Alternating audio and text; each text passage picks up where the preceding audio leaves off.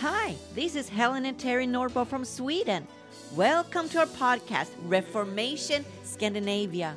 We pray that this message will inspire you to a deeper intimacy with Jesus. Remember, you can reform and change your life for the eternity today. Enjoy this message.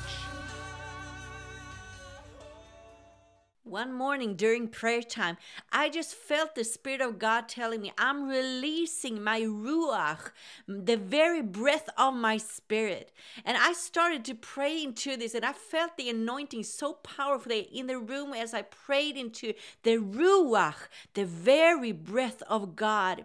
And He told me that He's releasing it once again upon the nations, to shake the nations, but also to breathe life, to breathe awakening, to wake up what has been dead, what has been sleeping. And He's waking up the sleeping beauty, His bride, and He's waking them up to rise up into its destiny and glory once again. In Job chapter 33 and verse 4, it says, "The Spirit of God has made me, and the breath of the Almighty gives me life." We need His breath because we need His life. And the only way we can receive His life is by His breath, breathing on us once again.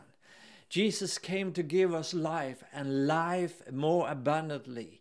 We need Him to breathe once again upon our lives, upon our nations, because we need His life, we need His passion, we need His understanding in how to conduct our lives. Even in the very beginning, when God created the earth, the heaven and the earth, and all the flowers and trees and everything, but when He created the man, He breathed His very Ruach, the very breath of His Spirit, into Adam and into Eve, and they became alive.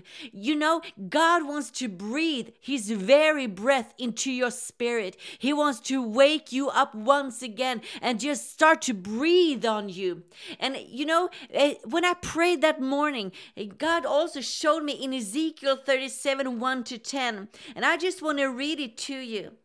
"The hand of the Lord was upon me by the Spirit of the Lord, and set me in the middle of a valley.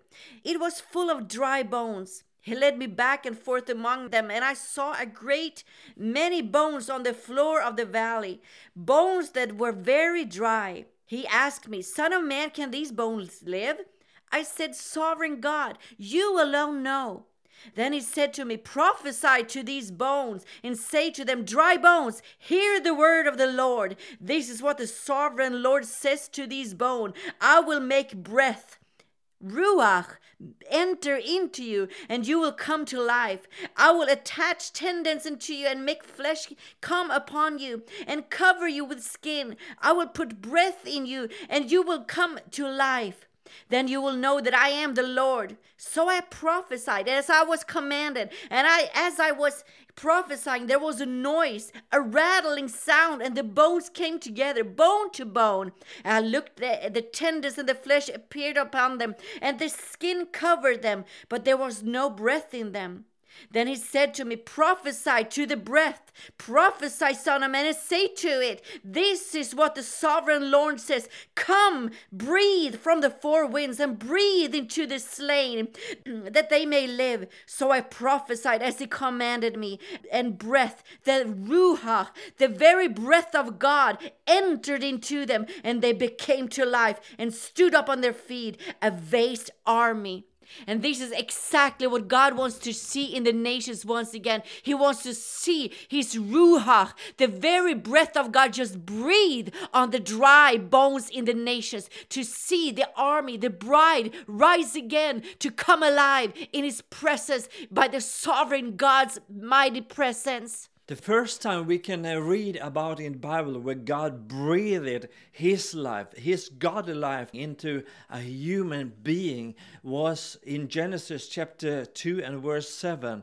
"And the Lord God formed a man of the dust of the ground and breathed into his nostrils the breath of life, and man became a living being. In order to become alive, we need the breath of God. We need his wind. We need to smell his breath. We need to hear his breathing over us once again, because without him we are nothing, but with him we are everything, because the Bible declares that he who is in you is greater than he who is in the world, in 1 John chapter 4 and 4. But it also says in Job 32 and verse 8, but there is a spirit in man, and the breath of the Almighty gives him understanding. We need more than ever the understanding of God. And God says in Isaiah 55 and verse 8 and forward that my thoughts are not your thoughts, and your thoughts are not my thoughts, nor are your ways my ways, says the Lord. It means that there is a higher way, there are higher thoughts, and therefore we need the Lord Almighty to breathe on us once again, so we can receive his understanding, so we can think what he thinks, because Jesus said, I'm not saying one word without hearing the voice. I'm just repeating the words that I am hearing, and I'm not either doing anything without knowing that my Father in heaven is doing these things, what I'm supposed to do. So we need his breath. We need to hear it. We need to smell it in order to conduct our lives, in order to bring revival and bring reformation and bring transformation upon our lives and upon our cities, upon our nations, in Jesus' name. We can read in Acts 2 about the Pentecost. On the day of Pentecost, there was a mighty rushing wind that entered the upper room where the disciples were gathered. Pillars of fire appeared before them as the Holy Spirit gave them utterance. When I was a teenager, I lived in Oklahoma.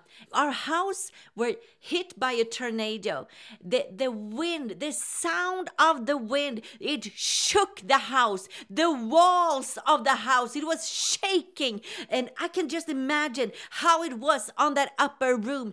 I believe that was the day when the Ruach, the very breath of God, was released upon the earth. It was a time where God just released his wind, the Ruach, the very breath of God, upon the dry and thirsty bones, the dry and thirsty land in Jerusalem. And once again, I believe that God is just releasing a Pentecostal wind that is coming from the four corners of the earth and just spreading like a mighty rushing wind again. And God is releasing his Ruach, and that will start a mighty move in the spirit around the globe. And the Lord is releasing his Ruach upon the nations. Once again, nations will be shaken to their core and brought down to their knees. The spirit will awaken what has been sleeping and even dead.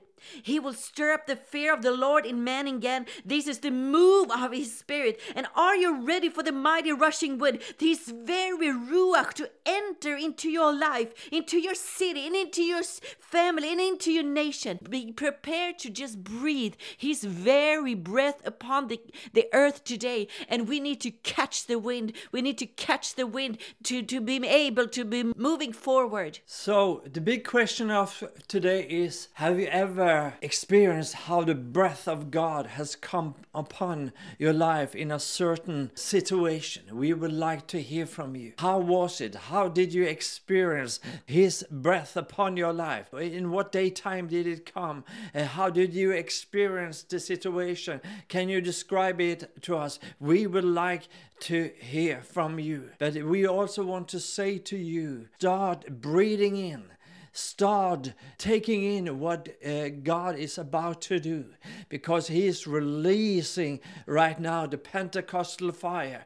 He is releasing once again his breath upon you and your family. He wants you to become a tool to once again breathe upon your city. As I heard the Lord say to me that He's releasing His Ruach, I saw the wind in the Spirit. I saw like a wind coming upon the nations to bring the dead things back to life. Slumbering hearts were being awakened. Hearts of stone became soft. The hardest ground started to bloom.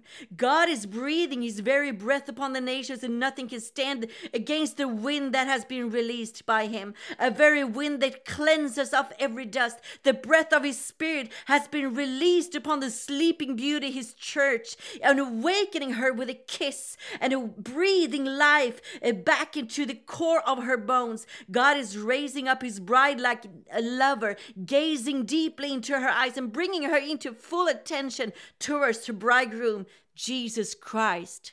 In Psalm 150 and verse 6, let everything that has breath praise the Lord. And come together with us and start praising Him. Because let everything that has breath, His breath, start to praise His name. The name of Jesus that is above every other name.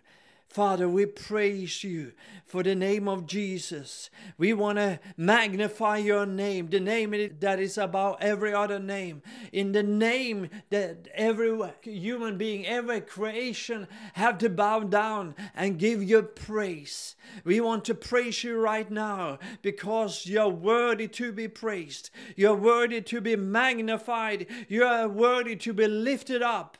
We praise You, Jesus, because You are here together with us, because You have said where two or three are gathered in Your name, You are in the midst of them. And as we continue, we also want to pray for every listener. Father, once again, we pray that Your breath may come upon them, that Your desperation for more of You, for more of Your word, for more of Your Spirit will come upon their lives. And You have said in Your word in the Old Testament that I will send a new hunger, not for bread, nor for water, but for hearing the word of God. So I'm asking You right now, let Your breath come upon Your people. Let Your breath come upon the nation. Let Your breath come upon the earth, all over, from north to the south, from the east to the west. We pray and we bless every listener in the mighty name of Jesus. Amen. Thank you for listening to Reformation Scandinavia. If you have been blessed, please share this message. Make sure to rate and review on Apple Podcasts, and don't forget to subscribe wherever you listen. We would love to stay connected with you. To receive our newsletter and to give to our ministry, go to reformationscandinavia.se. Maybe you have a relationship to Scandinavia. Send us an email and tell us more about it. Be blessed, and we'll talk to you soon.